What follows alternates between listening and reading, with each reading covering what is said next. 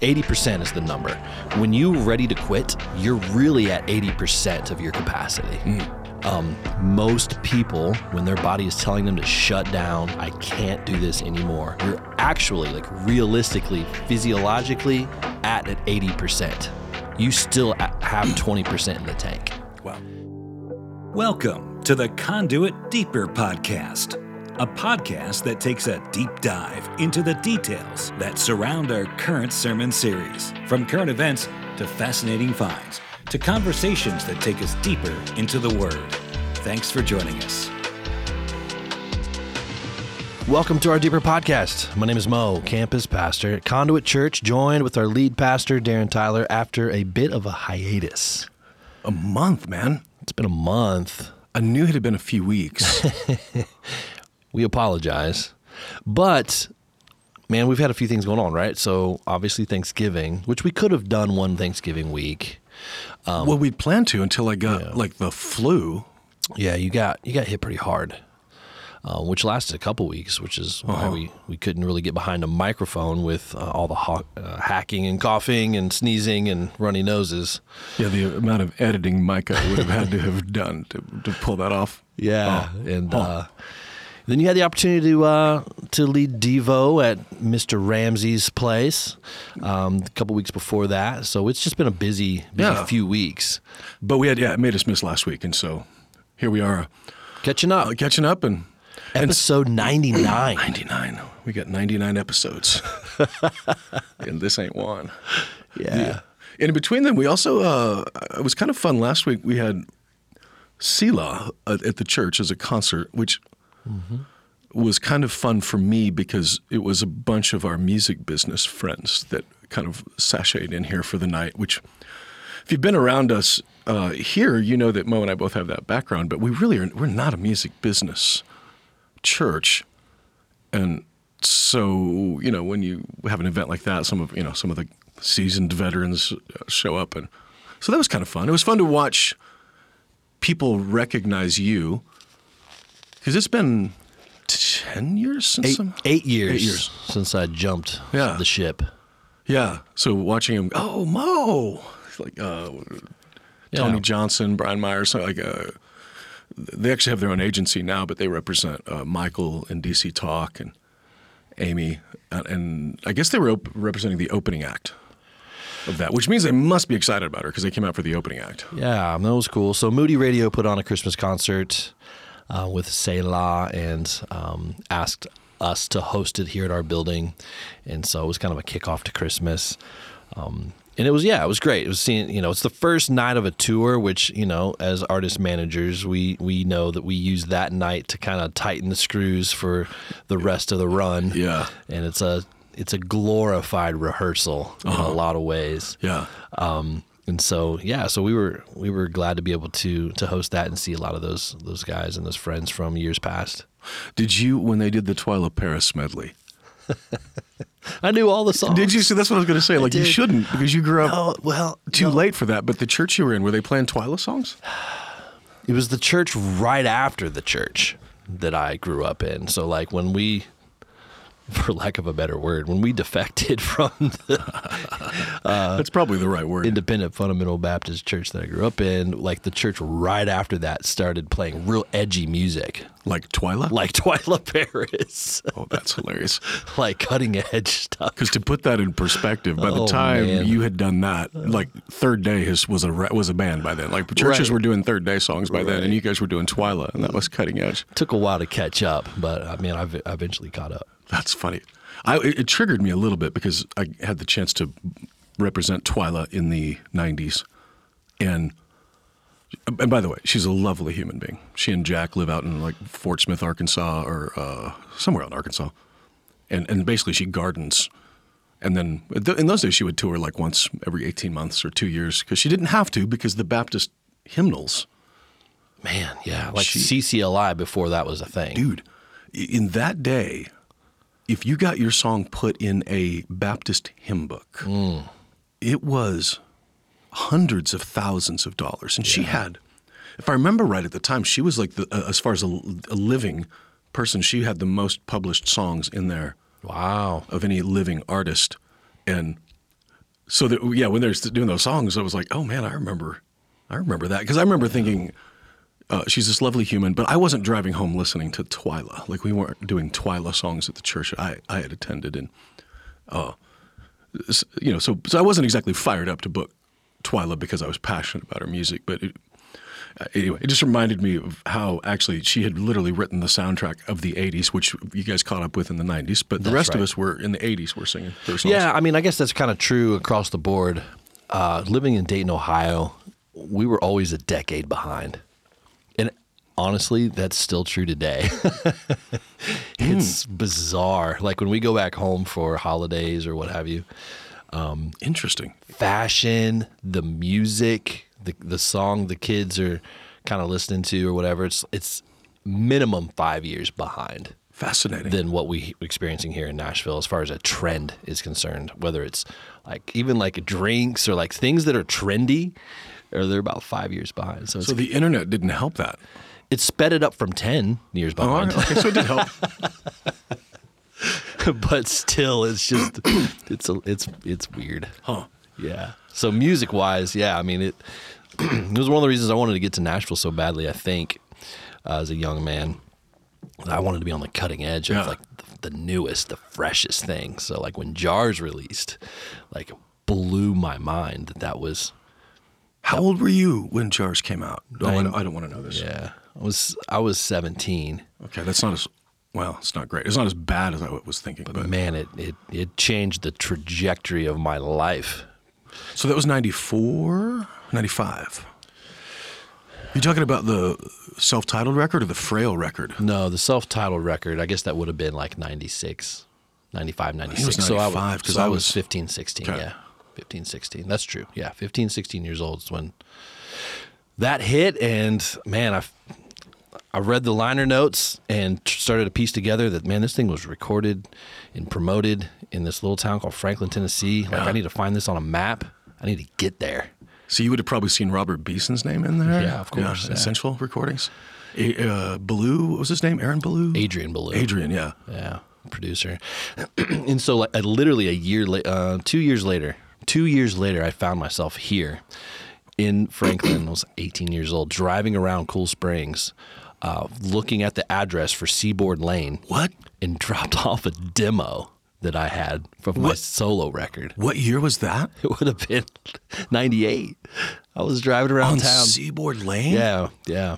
Where and was that Forefront Records? Forefront Records. Yeah. walked in the front lobby, just a kid, and that was just from re- reading liner notes to DC Talk and, And- and all these different artists. How discouraging was it later for you to learn that as soon as you left the door, someone dropped it in the circular file?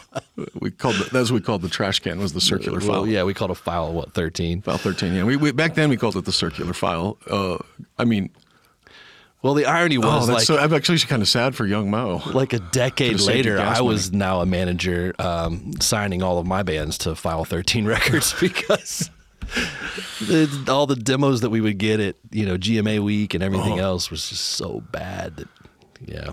It was sad because um, it showed kind of a misunderstanding for how the process worked. Let me rephrase that. I don't know that there, it was just that the process was so there was no process. It was very subjective.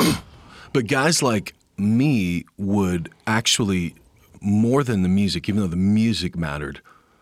We were listening to youth pastors who would say, "Man, I don't know if you heard of this band, Caedmon's Call, but we booked them, and like 700 people showed up." Yeah. And you start hearing that enough about the same band, and you get on a plane Some crowdsourcing. and go see it. Yeah, that's where the Third Day guys were. They were like in, in the southeast in Atlanta. They, they were good for three to 500 people, no matter what, in 93, 94. I mean, that was MercyMe's story too, in in um, in Texas. Yeah, right, exactly right. Camps and people were just kept coming and kept coming, and Yeah. yeah, That's the, when I very first met Bart. I was with the Caedmon's Call guys yeah. because they were following around the MercyMe guys. Yeah, no, no, it was the other way around. MercyMe was following Caedmon's Call around. Yeah, absolutely. Yeah, Caedmon's was first. Yeah, because uh, the MercyMe guys, they had this dumpy old Silver Eagle bus. They probably spent ten grand on it, and then probably spent a hundred thousand just trying to keep it running.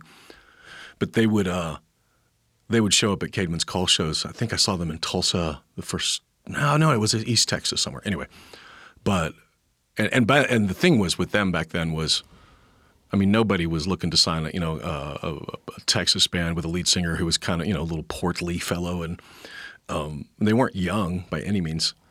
Um, but that ultimately, when they were signed by Jeff Moseley, that was by the time they were signed by Jeff Moseley, they actually had had multiple record labels that were talking to them.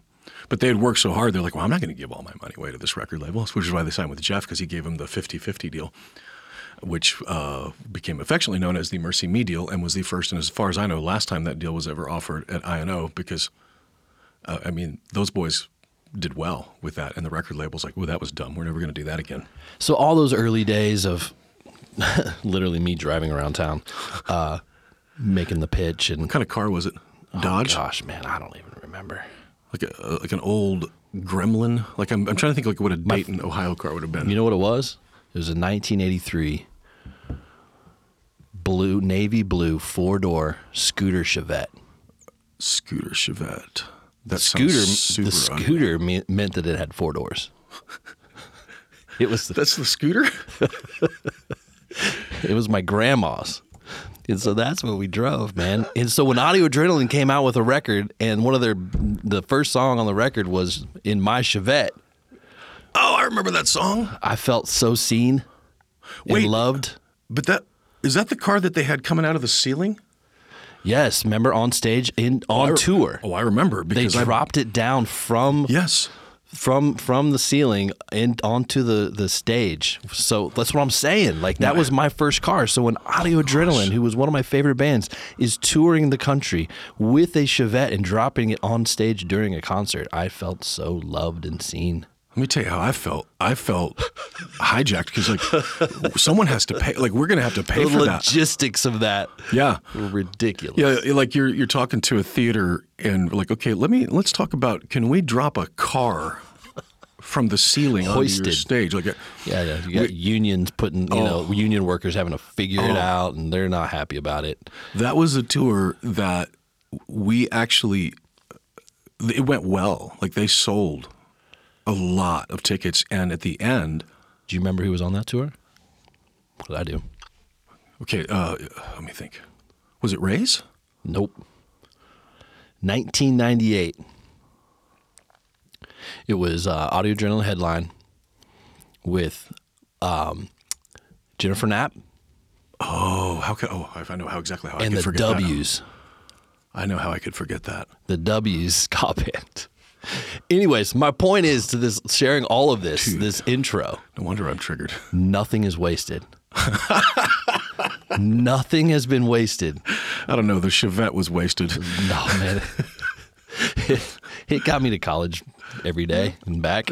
Uh, Well, it was wasted for audio adrenaline, man. There's not a person that for them, one yeah. person that bought a ticket. Like they're going to drop a I did. Chevette out of the ceiling, so I'm going to buy a ticket now. Spoke deeply to me. I wasn't going to buy a ticket, but now I'm going to buy the ticket. Nothing is wasted. Like all those experiences, all of the heartbreak, all of the the pursuit, the all of the no's, all of the uh, the experiences of that season of my life, and I think I can speak for you as well. And tho- those that season in your life was not wasted, and it helps direct and guide, inform um, where we are today Yeah. with Conduit Church. Even in our relationship, it's, it's how we met. 18 years ago. Yeah. Yeah, that's um so the thing about John 6, which we dove into last Sunday for the first time, is when you realize that Jesus had just lost his cousin, very close family, you know, John the Baptist, not only executed, but executed in a humiliating way, head cut off, thrown on a platter, served in a party full of people to please his, uh, you know, wife and stepdaughter uh, of, of Herod. You know, his disciple, John's disciples had just told Jesus about this. They're they're shook because that wasn't the way know, especially the disciples thought it was going to go. They had just returned from being out on the road for a while, where they're out there praying, laying hands on people, people getting healed and they get back to Galilee to Tiberias, and they are exhausted I think it's the Matthew one where they're hungry because nobody they can't even know the people will not leave them alone, so they're hungry. They can't even eat. Jesus throws them in a boat. We're going to go across the sea to where 25,000 people are showing up who are all hungry. And, and instead of getting rest, instead of being able to grieve, instead of being able to take some time off, they're right back in the middle of it again. Which means Jesus did all that to them on purpose. Like he stretched them, and then st- you don't think you could do anything more, and now I'm going to stretch you some more, and threw them right in the middle of it. Like today, that you know, people be blogging about Jesus being abusive. He wasn't hearing the needs of his staff, and you know, he's like, I'm going to stretch you further than what you think you can be stretched because you can do more than you think you can do. Yeah, man, it reminds me of being, you know, those artist management days when those shows would come across the table. It's like, okay, we can do this one, we can do this one. Yeah, we we really do need two or three days off. But then the offer comes in for a twenty five thousand uh, person event. It's like, ah, guys, doing that. You're gonna have to get in the bus and drive across the country because this is a big event. Yeah. and you push them. You make hay while the sun shines. That's right. you know? Yeah, that was. So my system was on average for every 25 shows you booked, you were going to get two of them would cancel. So I would book a tour with more shows than we could do, knowing that we would lose a couple of shows, and at the end of the day, it all wash, it all washes out, except for when they didn't. I was gonna say, that's a risky business. It is risky, and uh, most of the tours, I was, you know, after I had done it so long, I, I could, you could, almost, you know, how it is. You could set your watch by how, how this stuff usually goes. But I do remember a Cutlass tour, it was Thousand Foot Krutch, I think. I don't remember now. But none, none of the, not only none of the shows canceled. So we were doing. I mean, it was like seven days a week for a couple of weeks, and those boys were fried. It's hard. But, you know, at the end of the tour, uh, every day you're not working on a tour, you are spending money. You're paying for the bus, whether you're touring or not. You're paying for the driver, whether you're doing anything or not. Paying for the crew. So, you know, f- for us, we tried to, hey, we're going to be out there for 60 days and we're going to work hard for 60 days and then we're going to take time off after this. But in those 60 days, man, the, you know, we definitely pushed and pushed and pushed with it. And fortunately, uh, you know, the lead singer of Cutlass was a jock An athlete, athlete. competitive. Uh-huh. So he he was not um, he didn't whine nearly as much as the arty uh, guys. Creatives. Yeah, the creatives like "Ah, I need my time, I need my space, I need my patchouli oil, and my candles. But that's what the disciples did. It's what Jesus and the disciples did. So they get to this area, and there's 25,000 people there. They're exhausted, and the people are hungry. And it's time to eat. And, you know, as the story goes, right? You shared on Sunday, there's five loaves and a couple fish that get somehow miraculously spread out amongst 25,000 people. Yeah, Dinner is provided, and then some. There's leftovers. yeah, twelve baskets. Leftovers. Do you guys do leftovers? Like we just had Thanksgiving, right? Mm-hmm. Did, I mean, do you guys keep leftovers? You throw it out. Do you, are you still eating Thanksgiving? Yeah, we're done now, but oh yeah, we're we're definitely we're for sure leftover people. My wife, it crushes her soul to have to throw food away. My kids know it by heart. Like if we if something gets thrown into the uh, into the sink after it's been in the fridge too long, uh, she will say it out loud every time. And I finally said, hey, you know what? You can just do the blanket statement now. We know you don't like to throw away food. Right. So you don't have to say it every time. Uh, but we, uh, yeah, we, we, when you grow up as poor as we did, like you don't like throwing anything away if you can avoid it. Yeah. Uh, no. Yeah. Leftovers is definitely a. It's definitely a thing Yeah. for us as well. No doubt. Yeah. So Jesus miraculously throws, and it's, you know, these little barley loaves and these fish. It's not like he had a couple of red fish from the, the Gulf. These were like sardines Yeah. and little, little small loaves. Like this was the kid's lunch. It wasn't like he was running around there with like, this was enough for one person. Yeah. And for a kid, no, no less. So it wasn't a big meal that he was providing for them. And at the end, one of the things that he said that jumped out at me was get every one of these baskets, make sure that uh, you get all the crumbs, all the broken pieces, let, let nothing be wasted. And totally jumped out at me because it, it, the, the uh, analogous to our lives of how what you said, like nothing is wasted. Everything God is brilliant in His way of making sure that the good, the bad, the ugly. None of it is wasted. He's going to use it all. He doesn't waste your pain and he doesn't waste your joy. Yeah, which brought you to to three kind of distinct points that all really do tie together, and that is, you know, what Jesus can do to you, in you, and through you. And the to you part is the part where you're being stretched. You know, Yeah. that's the part where he's pushing you. He's making you stronger and having to pushing you to do things that you didn't know you could. I know my my my boys played high school football, and every year at the beginning of the season, they would bring in a um, like a Navy SEAL, and they would do a Navy SEAL day on the football field. and so, Dude, how Williamson County is that? right. Middle Tennessee. and so us dads would, would come and watch from the you know from the sidelines behind the fence kind of peek through and the the workouts that they were doing with these boys were ridiculous like entire telephone poles that they're carrying with like i don't know how many guys like across the football field i mean they're they're hoisting tires that are like like tractor tires for like a mega tractor. Like these tires are probably, I don't even know, like 10 feet in diameter, just massive. Hoisting those things across the football field, doing bear crawls and and crab walks, uh, you know, across the football field in 100 degree weather because they always did this in like August. Point being is they would always learn that they can do more than they think they can. Yeah.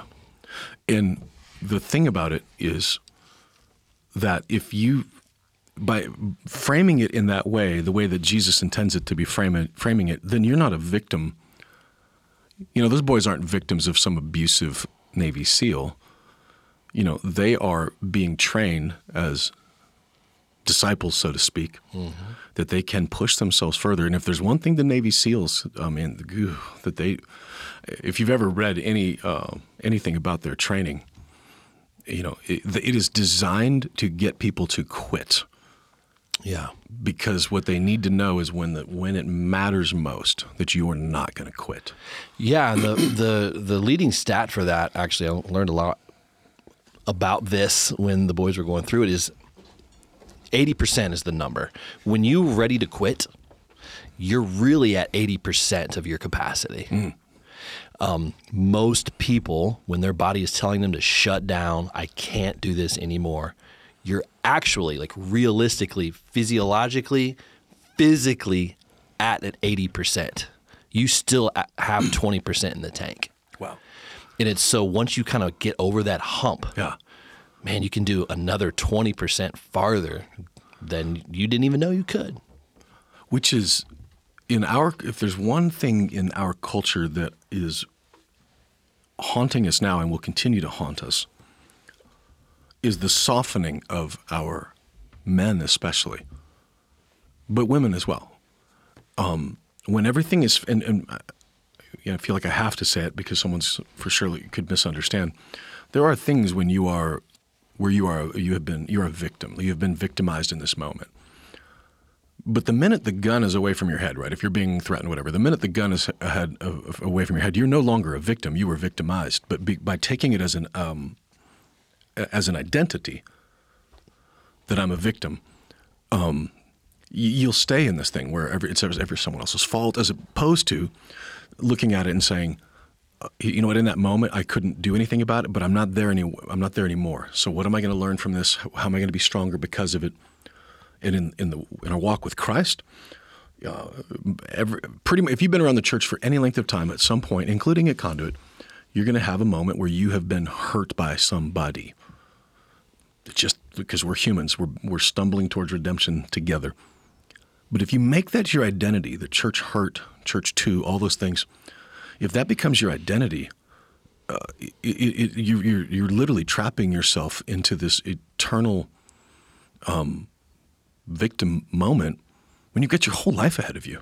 And to, to look at the way that Jesus had led his disciples, I mean, he knew we're going to talk about it this week, but he, you know, he, they're about to get back in the boat. He's going to send them into a storm. Like in Matthew 14, he commanded them get in the boat. Like he knew there was a storm coming. Yeah, He's pushing them. Yeah, he wasn't abusing them. He's he pushing was, them again. Exactly. Right? They're they've got food now, but they're still tired, trying to get away from this crowd that's following Jesus around. So what he does to them is necessary because of what they were going to be experiencing later. And there's something to that. The truth of if you have been tested, and I know people that have been tested way, way more than I have. There's something about that in the test that you're in now that it's preparing you for something for the future. Like the, the greater the test, the greater your impact is on, on, on society. That Jesus is trusting you enough with something in the future that He's got to test you enough now so that you're ready for it. And these disciples were going to have many long nights where they were alone, many long nights where they were hungry, many long nights where they were being pushed beyond. And without them, we would not have the church today. But Jesus needed to do that to them so that he could change, you know, what was in them, right? Their faith and their strength, so that he could then do through them what he wanted to do in this world, which is what he wants for all of us. He's, he's inviting us to participate in this kingdom on earth, not sit and not let us watch him do it. So when he tells them to, you know, divide up the people, I'm going to pass out the bread and loaves to you, uh, he's inviting them in the same way he invites us to participate in what he wants to do through us in, in society. You have more to give. There's more reward for you, more fulfillment for you. What Jesus can do in you, um, to me, speaks to uh, just a change of heart, right? So, Jesus can do to you, it stretches you, it pushes you, it allows you to be stronger in your faith. And in you is really just a change of heart. That's kind of what my takeaway was from that is it's a heart change that it's inside of you. It's a it's an awakening and, and an awareness of of who we are and him in us allows us to do so much more. It's really just removing our pride and and leading a humble Yeah. leading with humility. Yeah, and, and leaning us back on Him, because he, in verse uh, six, he's asking Philip, you know, where are we going to buy bread for this? Like, where, how are we going to feed all these people? And it, he's probably asking Philip because he, they're in Philip's town, his hometown of Bethsaida. So it'd be like they went, you know, for me, they went to Superior, Nebraska. Where are you going to buy this much food? And and it says here though that, but Jesus already knew what he was going to do. He was testing Philip, and what you when you start asking questions like that, you know, Philip's thinking out loud. You can actually kind of feel his faith being stretched here. But how are we going to do this again? How are we going to? Like he's changing him in from the inside out, and you know that's why Jesus is doing stuff to us and then letting us come to the realization in the same way that you know if you took i don't know uh, if you took a did you take a language class in high school Yeah, it took a couple years of Spanish. yeah can you speak spanish now No. Very little, un poquito. yeah because you learn to take a test to pass the test That's to answer right. the questions That's right. the only way to really learn a language is to engulf your and just immerse yourself in the language itself Mm-hmm. And jesus by immersing themselves in this that he's teaching them the language of faith So good. they're going to speak it fluently when this is all said and done. They could, on paper, they could, you know, probably answer the questions, but now it's in their hearts that they're answering the questions. Yeah. So he, it's Jesus, um, work what he can do to us, in us, and then through us. I mean, is, is the result of that heart change, right? It's like, okay, now we can be the hands and the feet of Jesus. It's it's this overused, perhaps cliche phrase, but it's true that we uh, get the opportunity to um, execute his plans to fulfill the ministry of the gospel to um, to serve the kingdom and serve him um, through us like that's that's Yeah. that's a pretty awesome opportunity Yeah, I mean, the kindness of God in this is is something that it's easy to take for granted, but I mean, Jesus could have made the food miraculously appear in front of every person without having to do anything. yeah but he invites the disciples to work with him on it. So now they're a part of it. Like that's that's huge for us. We get to feed people in Haiti. We get to feed people in Asia or free slaves. Like that's he has invited us to be a part of it. Uh, to, to do things that matter, that, that there's purpose involved with it. Imagine if the only thing you did was I believe, and now I follow him around while he does all the work. Like, yeah there's no skin in the game there's no purpose and meaning yeah, well you have no reason to belong or matter yeah. I mean, think of the you know the, your football analogy. What if the coach's job was just to tell the boys how to play football, and then the coach goes out there and wins the game, plays it all by himself Yeah. with other coaches? Like, what? Even that's such a lame way to for sport. Like, doesn't do anything, and it's, it's no different in our faith. Like, so, it would be so lame if that was the way that our faith was to play out. Was to just watch Jesus do all the the stuff instead of him saying, you know, you get to be a part of this. You are the hands and feet. That's what it means to be that. He's invited us to be his representation here on earth. You know, I had a conversation with somebody this week that um, was kind of struggling with this idea because of kind of the crazy that's happening in the world, the confusion and some of the fear that they were feeling around everything, and fear for their children and their grandchildren, and um, didn't like hearing or having conversations about. Um, the hard topics of the world and and um, just kind of kept going back to well the Lord will protect us. The Lord will give us peace. The Lord will you know God will provide for us and God will protect us from these things which is true. But how he does that is through us. It's through us um, standing on the front lines and giving a voice to the voiceless, and it's through us that um, pushes through maybe you know governmental boundaries to meet or not meet, and we come together and meet.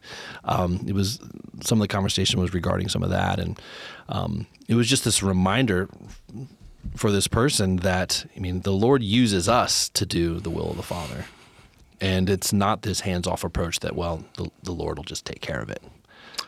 Yeah, the the history of God working on earth is him working through humans to do his will. 100% he can and and could miraculously change everything. But he invites us to be a part of it. And so when it comes to uh, our, our our local involvement in the, in the community, our, uh, you know, it, which is being viewed by so many as what they call it's, it's so funny the, the idea right now that is so frustrating to me is when someone has an, a, an opposite idea of what you have it's not it's not good enough to just debate my idea they have to shame my ideas to make it feel like it's not credible so when i talk about you know christians running for school board christians being involved in, in local government there's an entire population out there that refers to that as quote christian nationalism unquote with a sneer and condescension to it. You, know, like uh, I just read that in Redding, California, right now, that the majority of the city council, there's five seats, three of them are folks from Bethel Redding Church, Oh wow. and of course that's being cast as like, oh, this is so awful that they now control the the, the, the city. You know. And by the way, by fellow Christians that I've, I've read online, you know, Marty Duren and Julie Roys, and they sort of wrinkle their their nose and they sneer at it, and like with a sense of condescension. But if you take a step back, going, well, why wouldn't we do that? Like, why wouldn't I want someone who loves Jesus, someone who loves justice, someone who loves you know good, to be making decisions for us? That's it's utter nonsense to sneer at that. Um, you know, have people abused power in the past? Yeah, one hundred percent. But they abuse power whether they're Republican or Democrat or Christian or non-Christian. So I'd ra- I got a better shot when it's a Christian than when, than when it's not. At least there's a worldview that we could agree on of right and wrong and good and evil. And uh, you know, for us, you know, God using us in those ways, i i as long as our government is a representative government, why wouldn't we? You know, Daniel, Shadrach, Meshach, Abednego, they weren't even a representative government, but those guys found their way into influence government. You know, we have to remember on our side that it doesn't mean it's going to be a cakewalk. It doesn't mean, you know, we should expect to be persecuted. We should expect to be executed, some of us, in it. But as long as we have that right to be involved with it, man, by all means, we should stand up and be counted. We had some friends from Canada down uh, visiting with us this past week, and we got to grab dinner with them on Monday, and, and they were sharing some of their um, struggles and challenges of, of just living regular daily life in uh, in Canada over the past couple of years, and how difficult it's been just to get simple simple things done. Just even get you know health care for their aging grandparents has just been uh, almost impossible. Um, just because everything uh, in in the healthcare world in Canada right now is absolutely 100 percent dependent upon whether or not you have been vaxxed or unvaxxed. Like either entering the country or not, um, stepping into a hospital or not. Like everything is revolving around that one Right. thing. And um, they were also explaining how the province of Alberta right now is being like the one bulwark of uh, of um, pushing against everything that's happening and saying "He- you can come here where we're going to protect your freedoms. And it's it's interesting to see, you know, like somebody is standing up, somebody is trying to do something to slow that down Yeah. and it's just a reminder here for us too. It's like okay, there's there if it's it's amazing how much we how quickly we forget how difficult it was a few years ago. Um, just to just to even gather right here on a Sunday it was difficult. Um, there's still our countries that are still dealing with this, Yeah, including Canada. Like, including our neighbors to the north. yeah. um, of which we have friends that are just on the daily dealing with the complications of of this environment. And when you take it to Christians, our opportunity to speak up, speak out, just to speak, just to have a voice at the table. I mean, a, a, two and a half years ago, three years ago, I would have found myself was in the camp of, you know, let the government be the government, just stay out of our business as a church. We got work to do here. And realizing, man, how monumentally naive that was. That, you know, it's it's naive to think that we could speak up and not be persecuted. Like that's naive. But it's naive to think that if I say anything that gets me persecuted, then I must have said something wrong, and so I just need to shut up and stay in my lane. Let the government be the government. Um, as long as long as we have a representation, as long as we have a voice at the table, uh, we want that. We should want that. Like that's uh, in many ways, I think that's why we ended up like in our county, Williamson, probably the most conservative county in the South. I mean, that's I don't think that's a stretch. And realizing that of the the school board that we had, the vast majority were coming from a, a progressive, uh, secular worldview. But if you view the, if you most Christians view the government as its own thing, and then the, church is our thing, so we're so focused on church things that we leave that to someone else. But if you have a secular worldview, the government is the, the source. The government is the provision. The gov- so they want to participate in the government stuff because that's their main source. So for me, the wake up call was uh, the government is not our source, but the government is a source. And to have believers at that table um, with a, a Christian worldview, with a you know right, calling good good and calling evil evil worldview, that's something we, man, I want. I want for my kids. I want for our future. I don't want a drag queen story hour at my local library. I want if you want to be a drag queen, go be a drag queen. Don't mess with my kids. Don't force them into a situation where now I got to have a, a talk before we go to the library. That this you know large man dressed as a woman. That this is I, I just leave them out of it with it.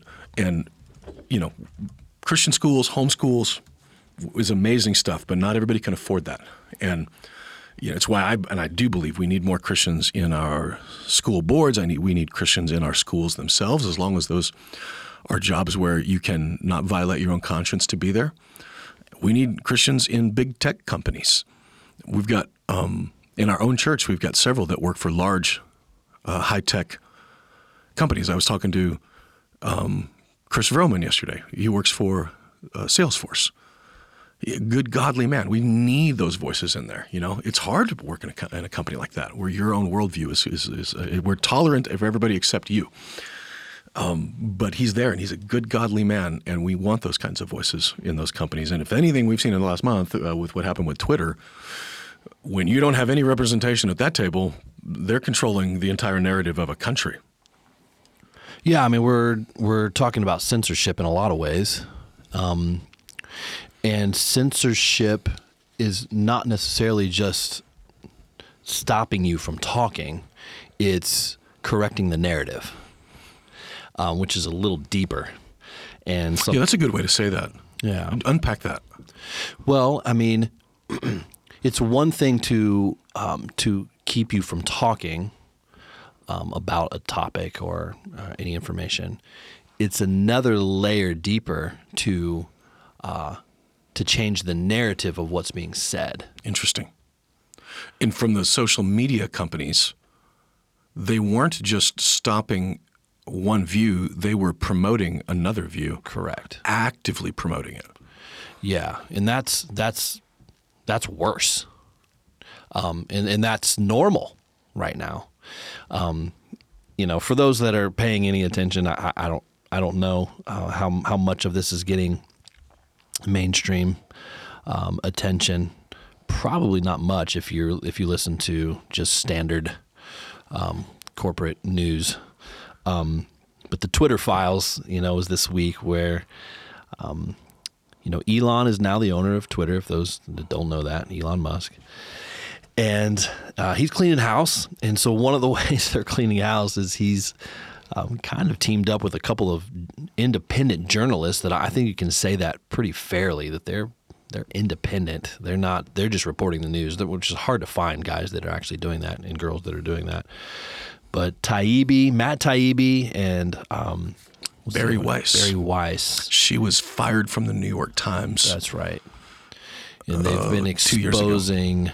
They've been exposing uh, kind of uh, the narratives that have come out of Twitter, those things that have been suppressed, those things that have been uh, promoted regarding specifically the uh, Hunter Biden laptop story, which has then spun into all things that they've been either suppressing or promoting from you know COVID narratives all the way down um, over the past few years, and uh, and so it's this conversation is illuminating again around censorship and what should and shouldn't be talked about, and even more than that, like I mentioned a minute ago, the narrative that's being told uh, that influences entire countries.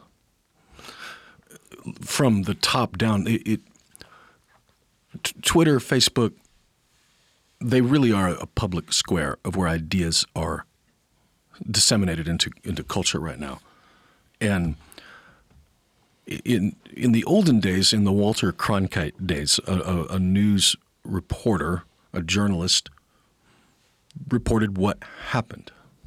Um, they didn't and they were all they, for, i mean to be clear they were all liberal even then and there was still a narrative even then but they at least pretended to not tell us how to feel about and these days it's it's why I get so angry when I see somebody like Julie Roys, who fancies herself as a journalist attacking, you know, cleansing the church. When you use adjectives in your headline, you are no longer a journalist, you are an op-ed piece. So when a pastor is something, you know, she'll use words like disgraced pastor or embattled pastor. Like, disgraced by who? Embattled by, like, you are, that's not a fact, that's an accusation. And when your accusation, when your narrative is not Christ like, which is what the vast majority of legacy and corporate media are doing. I mean, the reason that why Taibbi has been so, I, he wrote a book called Hate Inc. about I don't know, six years ago. I've recommended it to so many people. He was one of my favorite Rolling Stone writers over the years. His ability to turn a phrase. Now, as far as I could tell, that guy's, I don't know if he's even married. He probably never, he's like socially awkward. Like most really great writers, when you put him on an interview, you're like, ooh, I, I, you know, it's like Alex Berenson, great writer, but I don't want to hear you talk. Like you're, you're too nerdy. but Taibbi's a giant nerd and was nerdy enough to call out the corporate media for what it was, which and that he was equal opportunity between Rachel Maddow or Bill O'Reilly.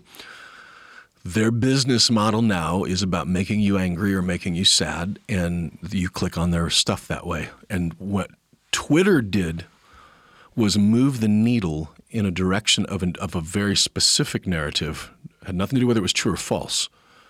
It was whether it supported the, the the ultimate. And you know, literally emails from the White House saying you need to take care of this or take care of that, and then somebody inside saying, "Yep, got it, taken it, handled, deleted."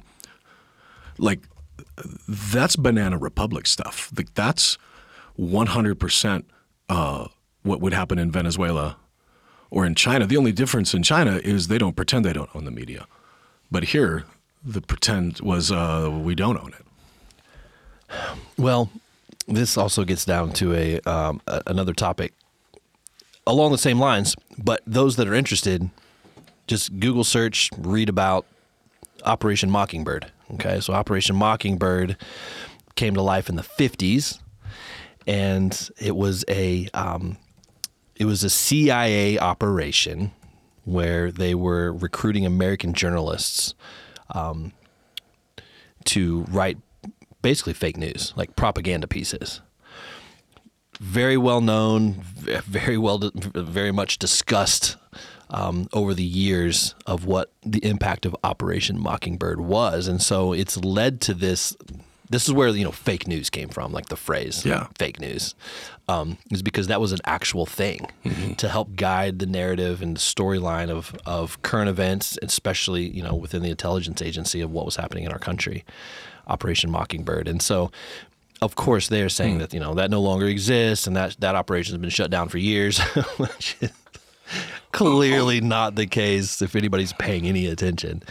Um, but the fact is, is like we're up against a lot of information, misinformation, disinformation, um, and there's another phrase out there called malinformation um, that we're constantly like been being bombarded with all of these things. Yeah. And using discernment um, to find the truth is it just takes a lot of work. I will say that one of the benefits of the last couple of years that uh, journalists who still trying to be journalists, which most are actually not Christians, they do still exist, and because of the lack of, uh, you know, so Bari Weiss was fired from you know New York Times, Glenn Greenwald from the Intercept, which is what he the paper he founded because they wanted to report truth. And so they're out there. I mean, I just read that Weiss, she's got 250,000 subscribers now to her Substack page. Wow. It's it's incredible. And and it's why you know the legacy media guys are just wigging out because like when that story was released last week by Taibbi, you know, the the the mainstream folks, the, the corporate folks were ah, it's a big nothing burger just confirming what we already knew, which is that you know it's really hard to, to tell what's true and false. Like, like no, that's not at all what it is. Like, but that, but that's the narrative that they're spinning with it because it is an attack and an affront against them. And the reason why he had to go with a guy like Matt Taibbi to leak the stuff too was because these other people weren't going to report it. I mean, Michael Avenatti was just sentenced to 14 years of extra prison from what he already had, and CBS, NBC the corporate media folks have not said a word about it. You know, they're the guy, they gave this guy the platform they gave him, and he was a lying, you know, scam artist from 20 years ago. He's been a scam artist the whole time. That's not brand new information, but they're not going to say anything about it because controlling the narrative also controls like when you know somebody they they they platform that they shouldn't have platformed. They're not going to admit they're wrong. Uh, and to hear them wringing their hands right now, even that you know. Uh, I mean, I, I've taken a certain amount of pleasure, if I'm being honest, Schadenfreude, probably not a very good place in my heart, of all the layoffs that are coming at Washington Post and CNN and the New York Times. And I'm taking pleasure in it because it means their business model is still failing. People like me no longer subscribe. I'm no longer, I do what I dead level best to not click on a link because I don't want to give them the satisfaction of the the click. And you know, I'm sure that you know that doesn't totally change it, but uh, but but they are in you know in a battle for survival right now, and they're all wringing their hands like, how can this the republic survive without journalists? And uh, that's a great question because we don't have very many journalists. There, uh, what's going on at CNN? That's not journalism. That's narrative, and and it's the same as in, in Fox News. Like there's a there's a narrative that's being told there. Um, there are a few places out there. It's funny to say uh, this out loud, but I mean, the folks at Daily Wire, you know, I, I was I was hesitant at first because I thought, okay, this is just another Fox News, you know, you know, click it and lick it, and we get you know we get the ticket. Um, and there's some of that, I'm sure, in any organization, but they've at least done a really good job of, of telling what's going on. There, there are sources of news available that are telling you the news on the conservative and, and more progressive side. But we've got to be using discernment wherever we're getting this information from. And by the way, nothing wasted. I, I've said it and I believe it that the, the question that everybody wants is what is true? What is truth? And we're, you know, spoiler alert, John 10, we're, we're going to be there eventually. Jesus says, I am the way, the truth, and the life. You know, I think that the next revival our country is going to see is going to be one born out of a search for, for truth. That there has to be some line somewhere that's true. And Jesus is that for us. So, th- th- what's happening right now, this dearth of truth, this famine of truth, people are starving for truth. It was one of the catalysts for why we wanted to start this podcast, to be honest. It was um, just to, to have an outlet to talk about things that are happening in the world, just some current events, in light of our weekly teaching, in light of scripture, in light of the truth um, so that we can you know have kind of a bit of a forum that we can say what we want to say and talk about what we want to talk about and teach what we want to teach. Um, again, through through the lens of um, a biblical worldview, hmm. and um, this being our 99th episode, I feel like we've we've tried to stay on track to do just that. Yeah. Uh, over the past couple of years now and you know bring bring clarity to confu- to confusion. You know, there's a lot of confusion out there. I mean, click pick any storyline in the news, um, and you're going to have confusion around it. And so we want to be able to try to bring a little bit of clarity to that each week, and and tie it into our sermon series. Which what's beautiful about that is the, it's the living word. Mm-hmm. I mean, this is these are these are stories from you know a couple thousand years ago. Yeah. That um, of which these biblical principles remain true mm-hmm. and they are a standard for us to follow. Yeah. Yeah. I mean, at the end of this passage we were at, verse 15, John 6, knowing that they intended to come and make him king by force, withdrew again to a mountain by himself. They were even then looking for Jesus to solve their political government problems. And Jesus will eventually do that. Isaiah tells us that the government will be upon his shoulders when the, when the, the kingdom fully comes to earth. But in the meantime, we get to be a part of that. We, we get to be the ones that are speaking into, I mean, John the Baptist, you know, we opened up with this story, but, you know, it's worth mentioning that it was John the Baptist who was executed because he told Herod, You can't live like this. You are living in sin you know, there's this idea, and I've heard it, I've been told it, We've, it's been suggested to us that, you know, sinners are going to sin, so you shouldn't even talk about it. Just let them. Um, John the Baptist did not get that memo, did not read that blog, clearly didn't get that tweet um, from Russell Moore or whoever was tweeting it.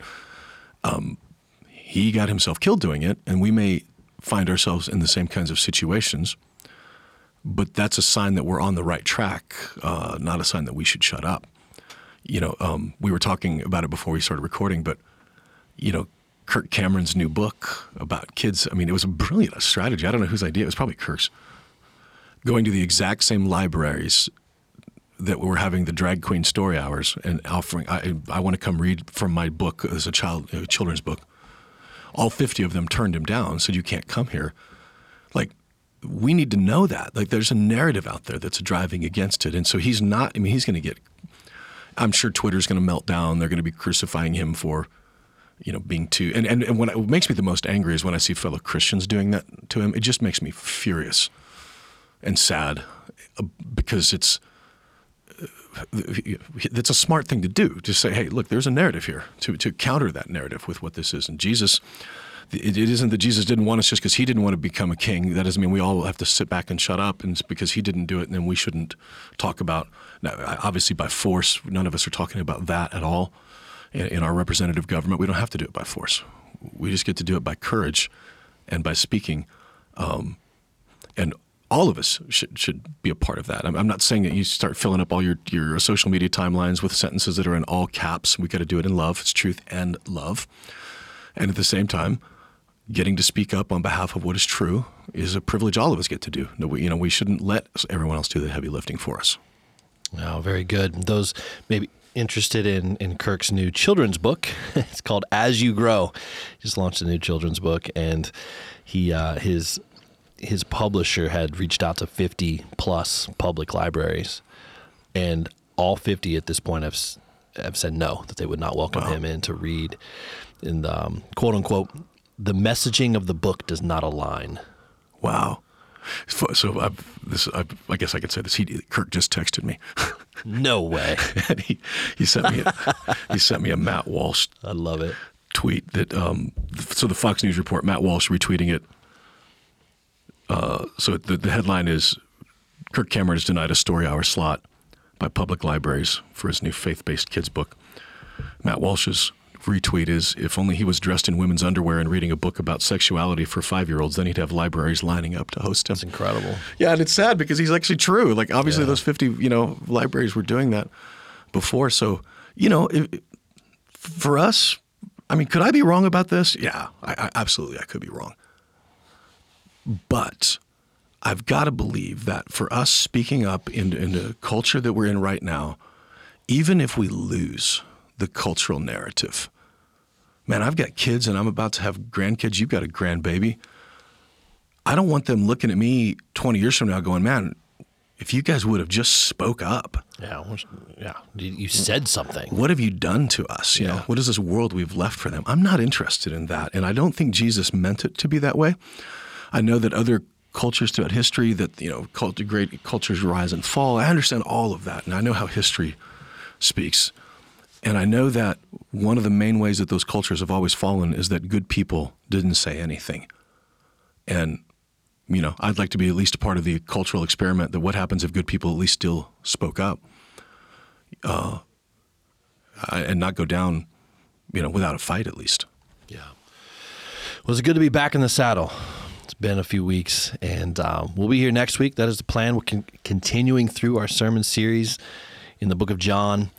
Uh, we'll be in chapter six. If you've not been a part of any of these yet, you can always go back and find them. You can you can find the teachings on the podcast, or if you want to watch them, uh, watch the teachings from Sunday. You can always go to our YouTube channel. We don't talk about that all the time, but if you just go to our YouTube and search Conduit Church, you'll find it. You can watch and worship from there as well. And we do stream each and every Sunday at 9 a.m.